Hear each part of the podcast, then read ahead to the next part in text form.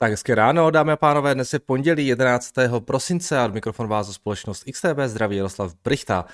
No, máme za sebou týden, který byl na trzích docela pozitivní, hlavně teda v Evropě, jak vidíme, tak tam ty indexy docela pěkně vyrostly těch posledních pět dnů. Eh, bavili jsme se o tom, že jsme na nových all-time high, třeba na DAXu, eh, ten přidával v minulém týdnu plus 2,2%, ve Francii jsme dostali 2,4%, eh, Eurostock 2,3%, v Americe to bylo trošku slabší, tam Dow Jones v podstatě stagnoval, S&P přidal za těch pět seancí dvě desetinky pouze a Nasdaq přidal nějakých 7 desetin procenta, takže Evropa uh, roste teďka uh, trochu více, samozřejmě ty valuace jsou tam někde jinde, ale, ale celkově ten sentiment na trzích je stále velmi pozitivní, uh, ať už se dí, na to díváme v podstatě jakkoliv, buď to přes valuace nebo přes ten index volatility VIX, který je stále na velmi nízkých úrovních, takže tady je všechno v pořádku a i na těch bondech samozřejmě ta situace je klidnější a ty nižší výnosy přispívají k tomu, že Eh, ty akcie taky trošičku rostou. Takže desetileté splatnosti v Americe nějakých 4,24, eh, v Evropě samozřejmě záleží případ od případu, ale tady jsme taky výrazně níž, než jsme byli třeba před měsícem, eh, v Německu jsme na 2,3%, Itálie třeba 4%, takže Samozřejmě jsou tam nějaké spready mezi těma zeměma, ale celkově ty výnosy v těch posledních týdnech docela pěkně klesají a to těm indexům samozřejmě pomáhá. Takže tady všechno řekl bych tak nějak při starém. Eh, co se týče eh, sektorů jednotlivých v Americe, tak eh, zase ty energie to trošku nedávaly v tom minulém týdnu. Ty se propadaly o 2,3%.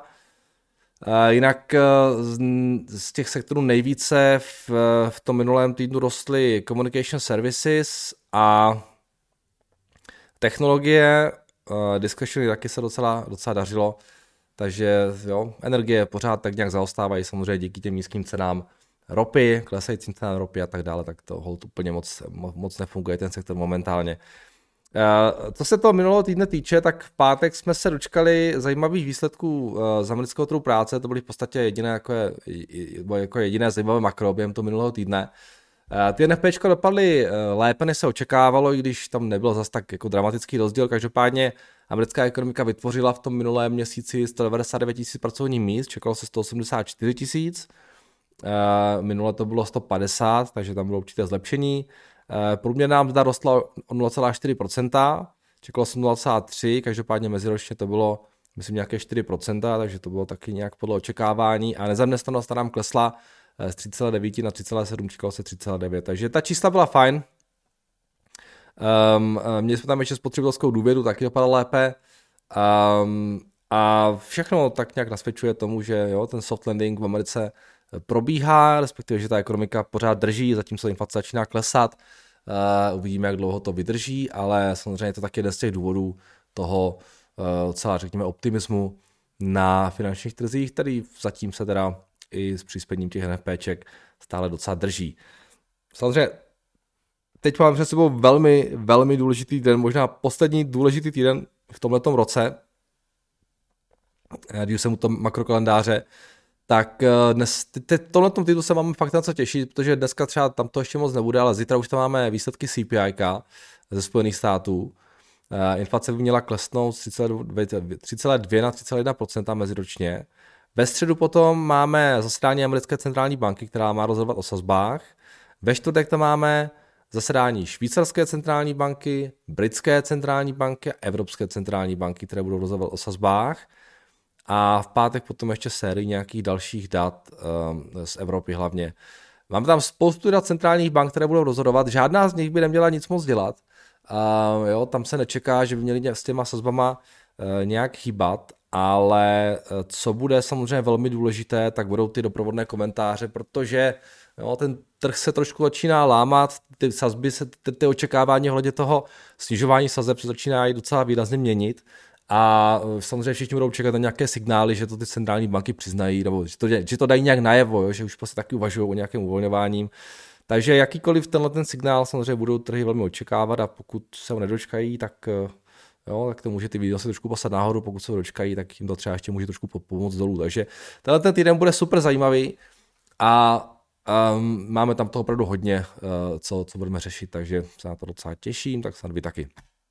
No, jinak eh, ještě k minulému týdnu k nějakým eh, zajímavějším věcem, co mě tak nějak jako trkly, tak eh, určitě jste zaregistrovali a bylo to konec konců vidět i na tom sektorovém grafu, ten růst Google ve čtvrtek to bylo, který přidával 5% díky tomu velkému halo, které vzniklo kolem nového AI modelu jejich Gemini, který Google vlastně představil, myslím, ve středu právě a díky tomu pak ve čtvrtek ty akce rostly. No tak asi jste viděli to video s tou modrou kačenkou, které jako hodně zapůsobilo na všechny a teďka jsme se teda dozvěděli, že, že Google uh, si to tak trošku jako vymyslel, nebo ne úplně vymyslel, ale, ale hodně si to jako přikrášlil to video.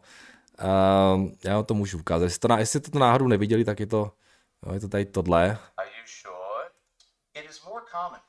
No, tady nějaké si nějakou kačenku prostě. Ducks are closely related to geese and swans. The duck appears to be blue. This is not a common color for ducks. However, there are some breeds of blue ducks. These are typically not as common as other duck breeds. No tohle to video teda. common for ducks to be brown, black or white. Are you sure? What the quack? I was just talking about a blue duck, and now you're holding one. It looks like blue ducks are more common than I thought. Jo, každopádně tohleto video prostě hodně to lidi nadchlo, že to je, je fantastické, tak teďka teda eh, vyšlo najevo, že to oni to jako hodně editovali to video. A um, že to vlastně tak úplně nebylo, jak to tady ukazujou. A hlavně, hlavně um, tam vlastně nebyla vůbec žádná hlasová interakce mezi AI a člověkem, takže, takže jo, což vlastně to video implikovalo, že si povídáte s tou AI, takže tohle jako nebylo úplně, jak to vypadalo, ale to ještě nebylo tak hrozné, každopádně co bylo mnohem zajímavější um, a co je ta trošku jako red flag, tak uh, je tady tohle. Um, protože Google totiž prohlašoval, že má ten jeho model lepší výsledky než eh, state of the art uh, modely, samozřejmě čtěte chat GPT 4, ale zdá se, že k tomu, aby jim to vyšlo, že jsou lepší, tak museli trošku jako změnit standardní metody toho, jak se to celé měří. Jo. Eh, já tomu samozřejmě přesně nerozumím, ale tyhle ty LLM eh, se prý měří na specifickém benchmarku, který se jmenuje Massive Multitask Language Model Understanding, zkrátka je MMLU. A Google to prý měřil nějakou vlastně metodou uh, COD ED32, která není standardní a kdyby se držel standardní metodiky, která se říká five shot, tak by tu GPT-4 nepřekonal. Jo. Což je strašně takový divný. Jo? A samozřejmě nikdo neříká, že ten jeho model je špatný, ale celá ta prezentace, to video, jo, teď tady tohle strašně křičí tím, že opravdu moc chtějí ukázat, že nejsou pozadu ale vlastně tak trošku pozadu stále jsou. Jo? I když teda představili to nejlepší, co mají vlastně. Takže nevypadá to moc dobře, ehm, samozřejmě uvidíme časem, jak jo, eh, Google má obrovskou výhodu v tom, v tom že ty data nebo ty modely může jako implementovat do všech těch svých produktů, stejně jako Microsoft a tak dále, takže jako ne, že ne, ale prostě je to divný, no, že, že to takhle jako Takhle, jo. Už předtím byly nějaké zprávy o tom, že to musel nějak skrčovat to představení eh, live, jo, toho, toho, toho, toho Gemini, jo, že to prostě nechtěli asi, tam byly nějaké problémy s tím, jak to odpovídalo na otázky v jiných jazycích, jo, pak to představili tady tím letím jako, trošku jako fake videem, jo, takže divný, jo. A, ale přesto Google pořád si ty disky drží, takže je to, je to stranda, jak, jak ten trh jako na to reaguje občas. Uvidíme, jestli třeba trošku nespadnou zase. Uh, ale tam byl růst o 5%, to jsou prostě jako těžké, jo, z ty desítky miliard na té evaluaci. Um, skoro 100 miliard celých, jo, takže je to docela zajímavé. No takže tohle jsem chtěl zmínit ještě k tomu, ještě k tomu Google. Potom, uh, co jsme tam měli dál? Docela pěkně nám v pátek rostly akcie Paramount, které přidávaly nějakých nějakých 10% během té páteční sánce, eh, tady, tady tohle. A v podstatě eh, tam ten růst byl, jako důvodem růstu byla spekulace eh, z několika zdrojů, možná akvizici ze strany akvizici ze strany Skydance Media a Redbird Capital, O tom, že by Paramount někdo mohl koupit, se už jako spekuluje docela dlouho a je docela takovým veřejným tajemství, že kontrolní akcionář, který je prezentován Sherry Redstoneovou, tak už nějakou dobu hledá někoho, s kým ten deal by mohla udělat. Jo. Skydance má s Paramountem dlouhodobou spolupráci a třeba se podíleli na natáčení nového Mission Impossible nebo Star Treku. A Redbird má pak taky nějaký zase podíl ve Skydance, takže jsou ty dvě firmy nějakým způsobem propojené. A pokud jsem to dobře pochopil, teda, jo, tak si nějak spolu ty firmy souvisí, takže um, jo, se nějak možná pokouší o něco. Uh, uh, o Paramountu se pak mluví i ve smyslu, že by možná mohli dát do bundlu Paramount Plus společně s Apple TV, takže se kolem nich prostě jo, rozhodně něco děje, kolem nich velká aktivita a je pravděpodobné, že se v tomto prostoru něco odhraje, jo, dříve či později, jen asi uh, musí vyřešit, jak se to celé prodá, protože řada zájemců třeba může mít zájem o to jejich IP, ale nemusí mít zase až tak velký zájem o to CBS, jo, ty, o, o, ty, o ty televizi. Takže zajímavé, no každopádně díky těm spekulacím včera teda v pátek Paramount docela pěkně vyrostl, takže to byla taková pěkná, pěkná akcie. A potom ještě jedna věc, co mě zaujala. Včera jsem četl tenhle ten strašně zajímavý článek na Wall Street Journal, ale tam jako pár statistik, které mi vyrazily dech. Um, minulý týden jsme se tady totiž bavili o tom, jak se retail zase vrací do akcí a že kupuje ve velkém na základě nějakého průzkumu JP Morgan. Ale to prosím vás vůbec není nic proti obcím. Jo, ty se stávají stále populárnějším instrumentem. A já tady mám někde ty, ty grafy, uh, vteřinku. Jo, tady, protože uh, jejich uh, daily uh, average volume uh, totálně explodovalo s covidem, ale ku podivu s každým dalším rokem jako dál roste. Jo? A když se podíváte, tak teďka uh, ten růst jako nepolevuje nějak a daily volume na obcích aktuálně dosahuje nějakých 44 milionů kontraktů, což je v podstatě dvojnásobek toho, kde byli před covidem. Uh, a potom ještě jedna zajímavost k tomuhle. Takhle, prosím vás, vypadá podíl obcí s extrémně krátkou expirací, méně než pět dnů. Jo. Tohle je v podstatě čistý gamble, tyhle ty obce. A tady ten podíl dosahuje skoro 50%. Zase před covidem to bylo nějakých 30, takže je zjevné, že ten růst obliby obcí roste především na základě těch jako super krátkých obcí, což je jako, jako velmi vysoké leverage, jo, velmi vysoká spekulace a uh, to je čistě jako retailový obchodník. Jo. Takže, takže zajímavé, že opravdu uh, tohle to prostě nepolevuje ten, ten trend a uh, ten, ten retail v tom trhu prostě pořád od toho začátku toho covidu je, přestože jako covid je za náma, ta, ta spekulační bublina je za náma, výnosy jsou na asi 5%, ale, ale ti obchodníci se tam stále drží, no, což mě fakt jako překvapuje, protože já jsem tak nějak očekával v tom roce 2020, že to bude trvat rok, dva, pak se to všechno vrátí zpátky, ale my vlastně pořád na té vlně uh, jedem, což je strašně zajímavé. Jinak asi vás nepřekvapí, že největší uh, oblibu v, v těch opčních kontraktech mají akcie Tesly. Jo, potom teda následuje ETF na S&P 500, na Nasdaq a potom jde ještě Nvidia, takže to jsou nejoblíbenější instrumenty uh, na tyhle ty spekulace. Uh, takže tohle jsem chtěl taky zmínit, jinak já toho k tomu uh, minulému týdnu víc nemám.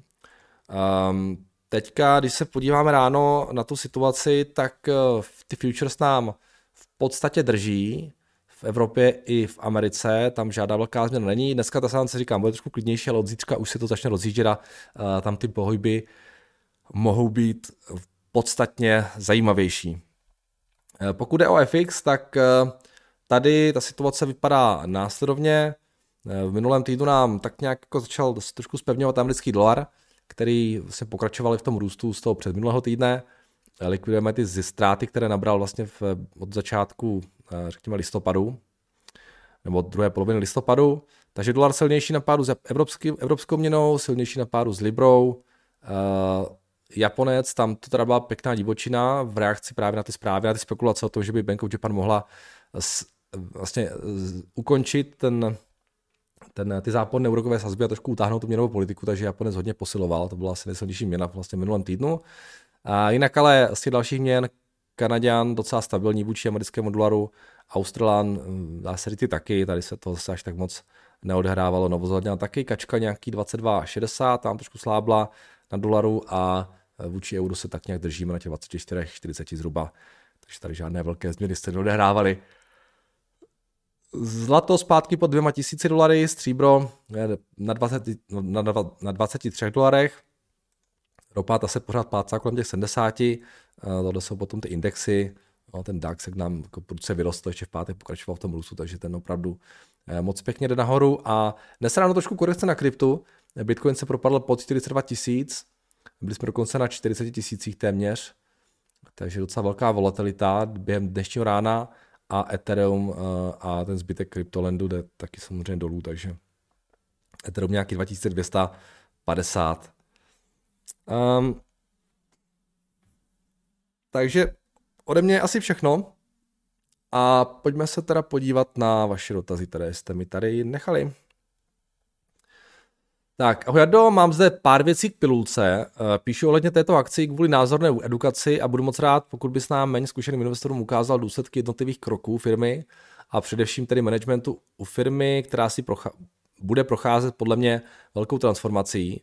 Zdá se mi to jako super ukázkový příklad toho, že se může stát, nebo co se může stát s každou společností, tím, že je to ČR, tak mi to hezky umí, tak si to hezky umím představit. Děkuji a předem za předem za tvoji advokaci. Tak teď pár věcí, co se děje s tou firmou. A budu rád za postřeh jednotlivých bodů. Tak bude vyřazena z hlavního pražského indexu. A OK, a to mě asi moc nezajímá. Hod prostě, jo, jsou menší, akce se propadají, takže Firma zúží své zaměření zpět na lékárenské produkty a vyřadí z online prodeje například elektroniku. Průměrná výše objednávky v Rumunsku a Maďarsku byla příliš malá na dosažení zisku, proto pilulka z Rumunska odešla úplně a v Maďarsku zastavila investice. Příležitost naopak vidí v získání kamenných lékáren do franšízy v Rakousku a na Slovensku. Nedávné navýšení základního kapitálu bylo pouze naplněním dřívějších občních smluv, které umožnily získání akcí pilulky a za zanedbatelnou cenu. Pilulka tak z navýšení nezískala novou hotovost. Do firmy nejspíše vstoupí velký investor nový, firma chce zlepšit obsah a transparentnost reportování výsledků investorům. A kvůli poklesu tržeb i špatné ziskovosti, která bude navíc zesílena vyplácením odstupného zaměstnancům, um, však příští rok přinese úsporu nákladů přes 80 milionů. Jeden ze dvou šéfů firmy nahlásil regulátorovi, že koupil akcie, 9 000 akcí Piluka za 398 000 korun, tedy více než 50% dráže, než byla tržní cena. Eh, tento tedy naprosto nestandardní obchod proběhl na OTC. Bližší informace k transakci nebyly zveřejněny. Tohle mi nedává smysl.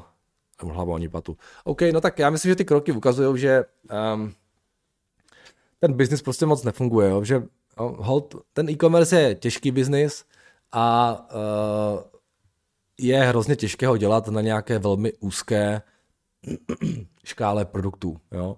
Oni to zkoušeli na lécích, pokud tomu teda dobře rozumím, pak to nějak rozšiřovali, začali prodávat nějaké vlastně vysávače, nějakou elektroniku, jo? což vlastně bylo jako trošku přiznání toho, že to vlastně nefunguje, ty léky pouze. E, pak ale pochopili asi,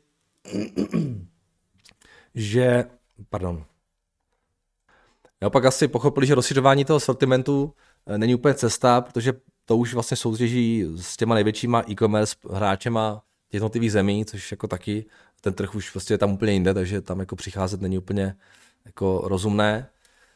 Eh, takže to zase nějak jako vrací zpátky, asi teda si myslím.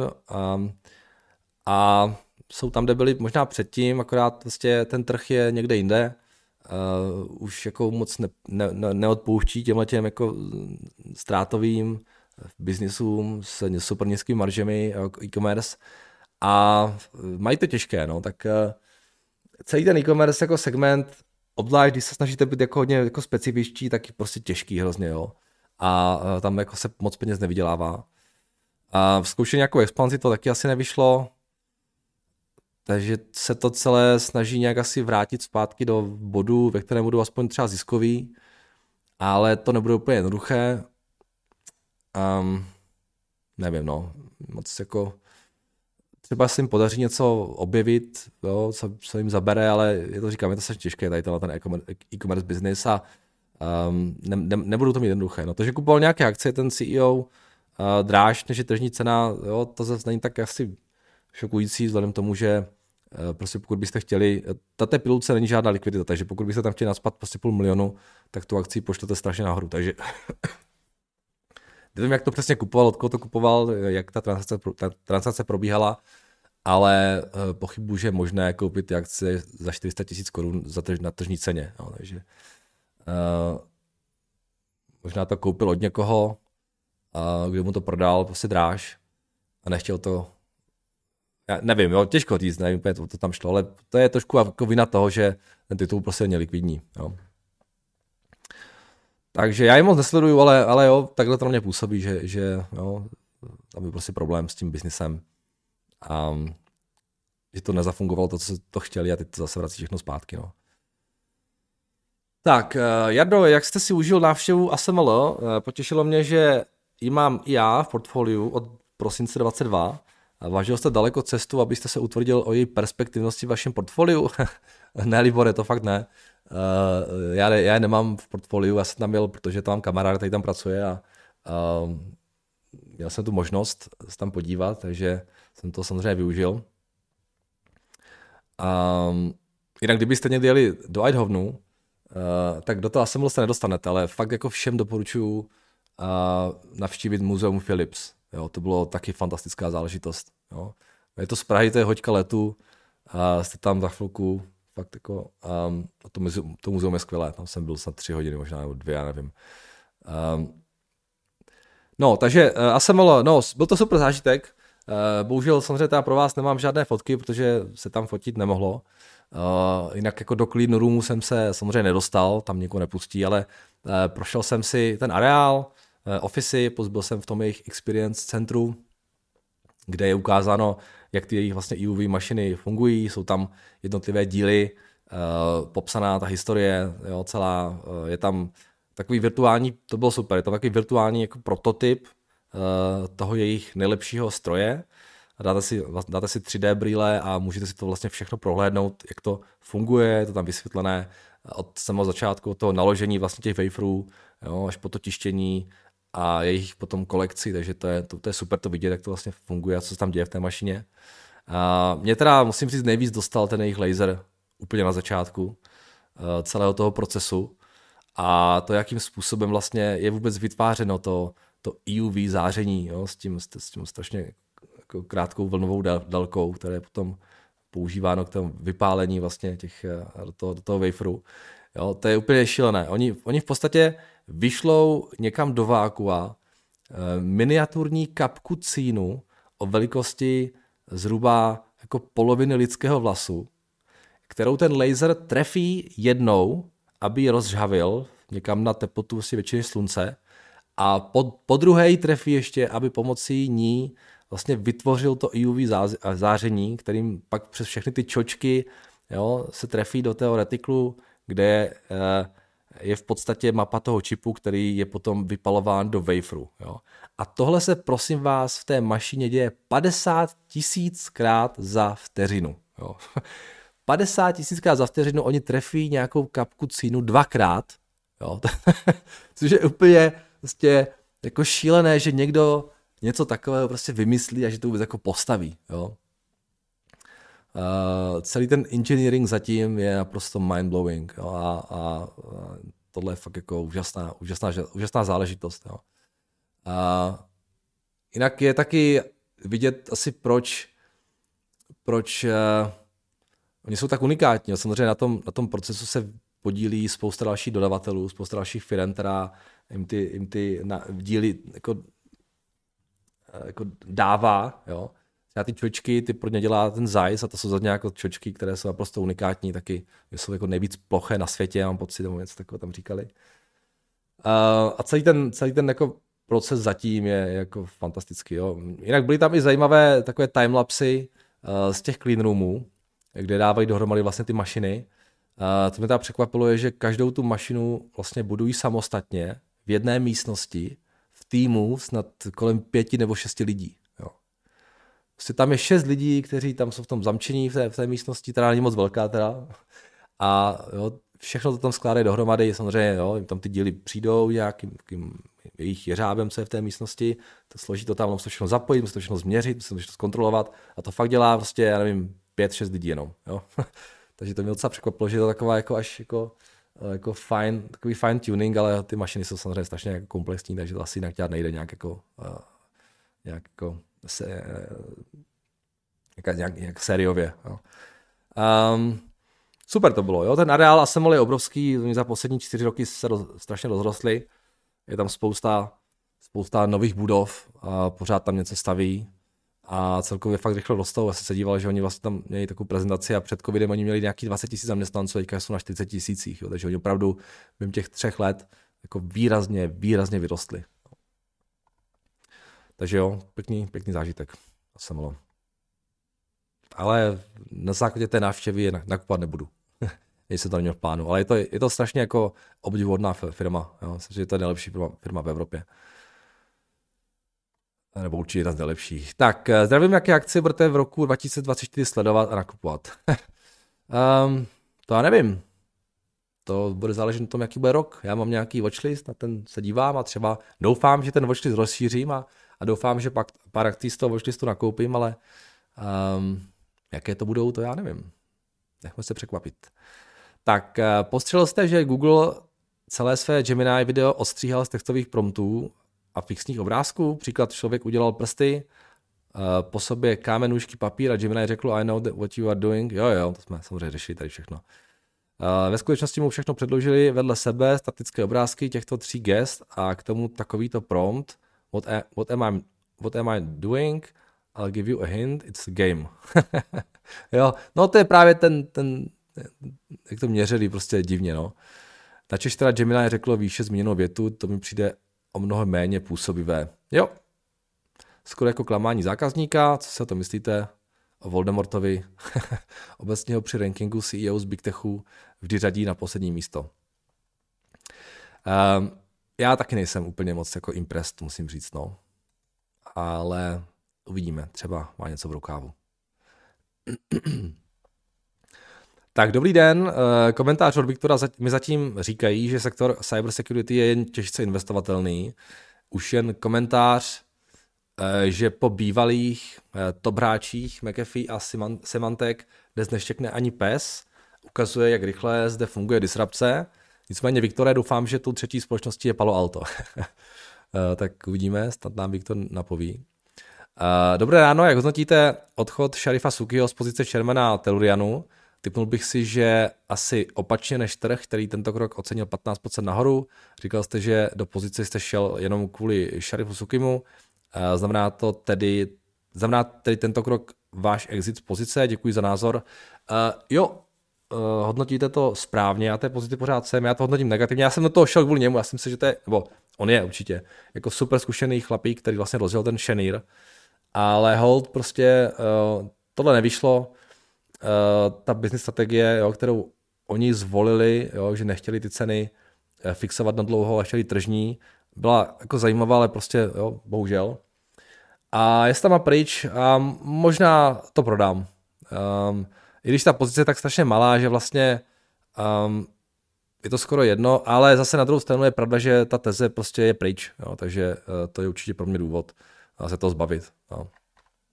Nepochybuji o tom, že jak to prodávat, začne růst zase, jo? ale tak, takový je život. Tak, uh, dobrý den, Jardo, trochu mi chybí věta, je to lepší než Google. Čím to teď nahradíme? Microsoft, Berkshire, hezký den. Uh, no Microsoft bohužel úplně ne, protože ten není úplně levný.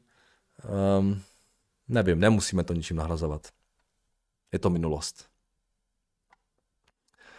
Tak, dobrý den, jaký je, prosím, rozdíl u akcí 3A a B firmy Berkshire Hathaway mimo cenu, za kterou se akcie prodává, rád bych si jich pár nakoupil jako alternativu k pasivnímu ETF. Jinak obecně, jak je možné, že lze vydat více tříd akcí, můžete prosím vysvětlit, jak to funguje. Když akcie majetkový papír, o majetkový cený papír, tak i stačí 3D tak i s akcí 3D B vlastním mini část Berkshire, je to tak? Nebo mi něco uniká? jo, ono se to v podstatě dělá hlavně kvůli tomu, že uh, většinou těch Bčkové akcie mají nějaký vlastně větší voting uh, right, jo. Takže vlastně equitu, ten, ten, ten podíl na té equitě máte stejný. Je úplně jedno, jestli máte Ačkové nebo Bčkové. Jed, um, ten poměr té, toho podílu je, je stejný. E, tam je ten podíl, myslím, jedna ku 15 stům, takže pokud byste koupil prostě 1500 akcí uh, Bčkových, tak byste měl mít vlastně jakoby jednu akci Ačkovou.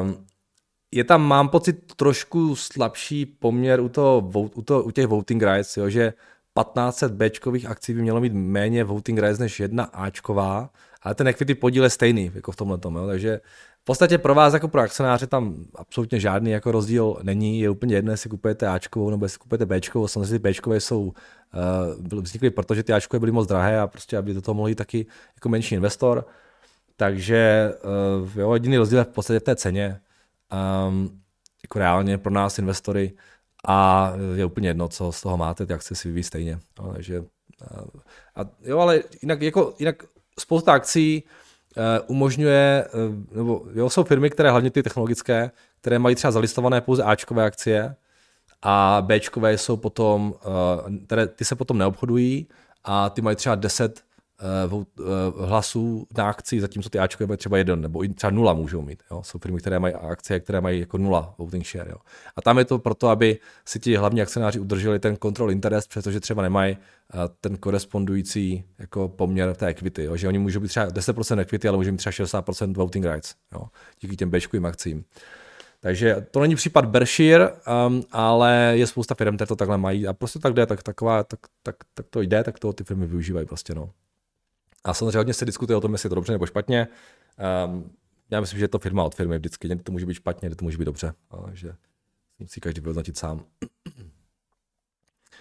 tak, dobrý den, jaký je váš, jaký je prosím rozdíl u... Jo, to jsme četl. Xentilovan, uh, taková zajímavost, postupně přesouvají vývoj z Izraele do Prahy, kde jsou nyní stovky inženýrů napříč oblastmi. A vidíte, to jsem nevěděl, to je zajímavé. Um, tak, dobrý den, Jardo. Nedávno jste říkal, že máte v portfoliu Dish. 7.12. dostal majitel dovolení, no, povolení spojit se Dish s EchoStar, akcie letí vzhůru. Od jedna už je to asi 30%, je to takový game changer pro Dish, že má smysl čekat, že akcie vyleze ještě o dost víc.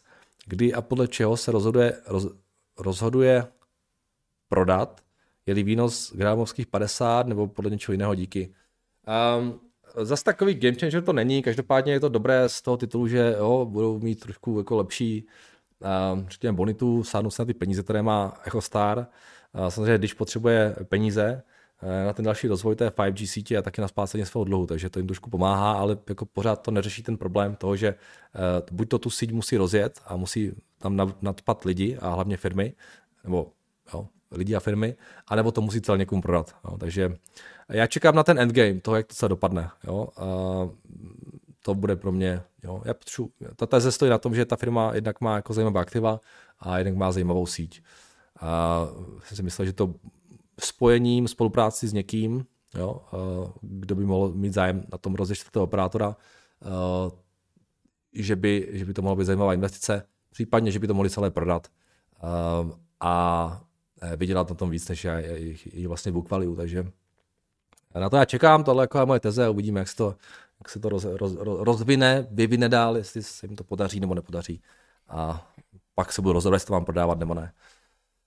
Takže tady ještě prodáváme nějaký, nějaký čas, než bude ten endgame eh, zjevný. Tak to je všechno teda z YouTube. A co se týče maže mi to dotazy, tak eh, tady mám dvě věci. Od Petra ještě doplní k tomu microchipu. Čipu.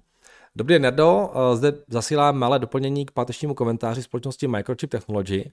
Microchip Technology operuje v konkurenčním prostředí, není to tedy ani monopolní, monopol, ani oligopol. Jeho konkurenty jsou například Texas Instrument, Analog Devices, STM nebo ST Microelectronics, Onsemi a Renesa, Renesas, Renesas a další. Nejvíce zkušeností mám uh, s kontejnery AT Mega, s těmito kontejnery jsem se seznámil již na střední škole, když jsem kontroler AT Mega 8 použil pro svůj maturitní výrobek. Tehdy tyto kon... Ne, já jsem řekl kontejner, ale to je kontroler, pardon. kontroler AT Mega. Tehdy tyto kontroléry byly od společnosti Atmel, kterou Microchip akvíroval v roce 2016. Dále jsou AT Megy součástí oblíbených desek Arduino a jejich klonů. Microchip má také řadu procesorů označovanou jako SAM, využívající architekturu ARM Cortex. Ve firmě, ve které pracuji, se hodně využívá právě využívají právě uh, různé typy uh, kontrolérů Atmega uh, z hlediska, řekl bych, dobré dostupnosti různých variant. Microchip má za mě celkem přívětivé prostředí pro programování v jazyce C a celkem dobrou online podporu a vývoje, vývoj, vývojové nástroje. To je asi všechno pro doplnění pátečního komentáře. Děkuji Petr. Petře, děkujeme za doplnění. Super. Tak a jdeme ještě na poslední věc od Dušana. Eh, dobrý Nerdo, eh, nedávno jste lehce naznačil, že firma, která vstupuje na burzu, tak dostane peníze od investorů pouze při IPO a následně při dalších standardních nákupech akcí je to pouze transfer peněz mezi nakupujícím a prodávajícím. Chápu to tedy správně, že pokud, má, pokud já nakoupím určité množství akcí, tak je vlastně nakupují pouze od někoho, eh, který je zrovna prodává a je to tedy pouze obchodní obchodování mezi kupujícím a prodávajícím a co z toho vlastně má ta firma, která ty akcie vydala, když ty moje peníze na nákup jejich akcí nedostane. Eh, mým nákupem by se jim měl zvýšit market cap, ale k čemu jim to vlastně je, eh, že lidé například nakupují více akcí této společnosti, tím se zvýší market cap, ale peníze z těchto transakcí nedostanou. Jak prosím funguje transfer mých peněz, když přes můj účet u brokera nakoupím 100 akcí Apple, přes koho až kam moje peníze tečou, když mám k mému účtu brokera pokyn k nákupu 100 akcí Apple. Tohle je takový častý dotaz, který se tady občas jako vyskytuje je lidi strašně překvapuje vlastně, že jako když kupují ty akce, že z toho ta firma nic nemá, protože, protože ta firma zalistovaná, jo, ale je potřeba eh, si uvědomit, že prostě takhle jako ten trh funguje, jo, tak eh, když je ta firma zalistovaná, tak s těma akciemi se musí jako dát obchodovat, jo. Eh, a samozřejmě jako ta firma, přestože nemá nějaký přímý jako benefit z toho, že ta cena jde nahoru té akcie, tak nepřímo ten benefit tam je. Jo. Vemte si, že v té firmě jsou třeba lidi, kteří mají jako, jako obce. Jo. A ta firma když vyplácí zaměstnance jako obcema, tak eh, jim vlastně nemusí dávat tolik, eh, tolik hotovosti a um, jo, třeba jim může platit jako relativně míň, to, ten, cash flow je třeba nižší, ale ti zaměstnanci jako reálně bohatnou rychleji, protože ty akcie rostou. Takže to je jedna věc. Jo. Eh, druhá věc je ta, že samozřejmě z toho benefitují všichni akcionáři v té firmě, pokud ty akcie rostou, protože to můžou prodat dráž. A třetí věc je, že z toho ta firma taky benefituje tím, že pokud je, se prodává ta akcie za, nějakou, za nějaký vyšší multiple, tak ona může prodat znova akcie. Jo? A pokud se firma prodává za 10 dolarů a za pár týdnů za 100 dolarů, tak vlastně ona si může vytisknout jako vlastně vlastní měnu. Jo? Ona prodá akcie a najednou má spoustu peněz. Jo?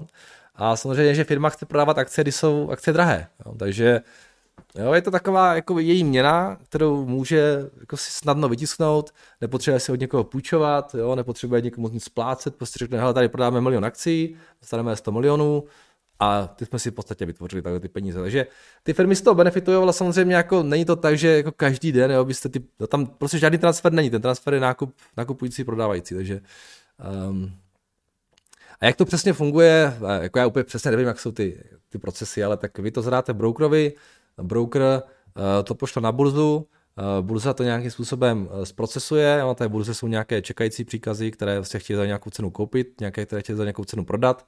Jo? Vy když to dáte za market, tak vlastně vyplníte ty, ty, ty, ty, ty nejbližší příkazy.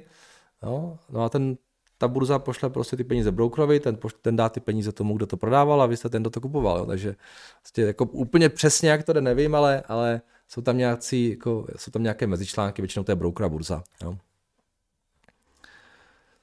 Eh, může být třeba ještě nějaký broker, nějaká banka, burza, jo, záleží samozřejmě, jak to má ten broker nastavené, ale eh, v podstatě, když to hodně zjednodušíte, tak je to stejně, jak když jdete na jakoukoliv vlastně, jinou burzu, nějakou internetovou burzu klidně, vlastně, kde čekají nějaký, jo, se prodávají nějaké věci na eBay nebo vlastně, jo, to podobný princip. Tak, to je všechno. Takže děkuji za vaše dotazy, pište dál a my se uslyšíme zase zítra. Mějte se krásně a naslyšenou.